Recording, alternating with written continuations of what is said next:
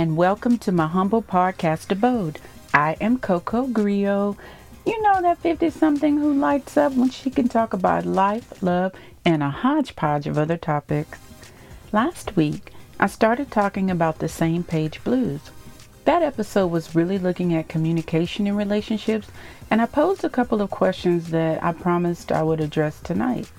The first question was What happens when the sprinter decides their voice needs to be heard? Well, in situations like this, most of the time when the sprinter wants to be heard, the marathoner feels like that person is changing. They are not the person they were initially drawn to.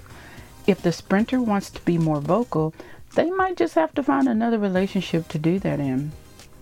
The second question was Should the marathoner encourage the sprinter to talk more?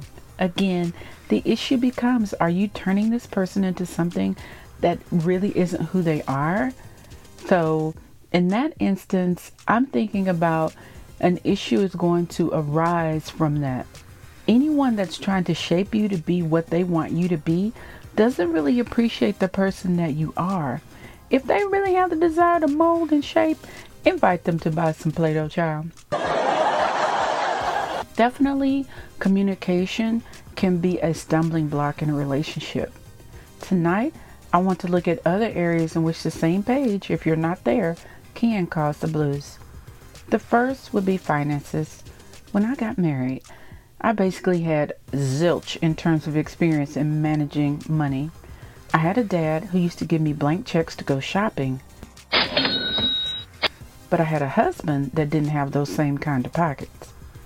Boy, was that a big growing up moment. I didn't understand about balancing the checkbook, I just wrote them and let them fly. My husband, with his loving tone, came to me and said, Honey, I'm going to let you have your own checking account for a little while. I want you to work on managing that. When you show me you can manage money responsibly, I will resume having a joint account with you. This is the best thing he could have ever done for me. It made me grow up and learn how to handle money. Still not the best, but I've come a long way.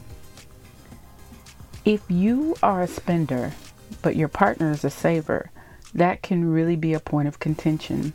It's important before you come together to understand a person's views about money. Be observant. Watch how a person manages their finances and have open conversations with them about how you manage yours. Money problems can destroy marriages and relationships pretty quickly. Being on the same page is a source of harmony for you and your partner. A relationship's financial health is a cornerstone of the overall health of a relationship. Hey, speaking of finances, I am so excited to share tonight's sponsor with you. Tonight's episode is brought to you by HelloFresh. Do you feel like you're stuck in a dinner rut? With HelloFresh, you get fresh, pre measured ingredients with mouth watering seasonal recipes delivered right to your door. Skip all those trips to the grocery store and count on HelloFresh to make home cooking easy, fun, and affordable. You can now enjoy cooking and get dinner on the table in 30 minutes or less.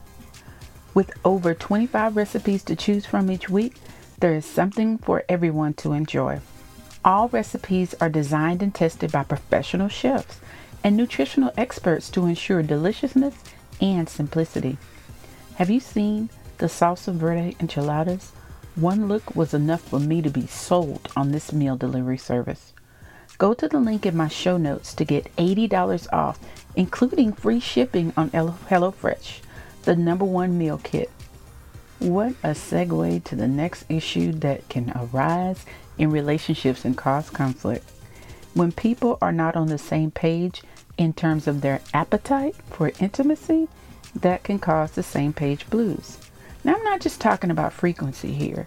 The type of intimacy an individual prefers is a topic that should be discussed when a couple finds themselves heading in that direction.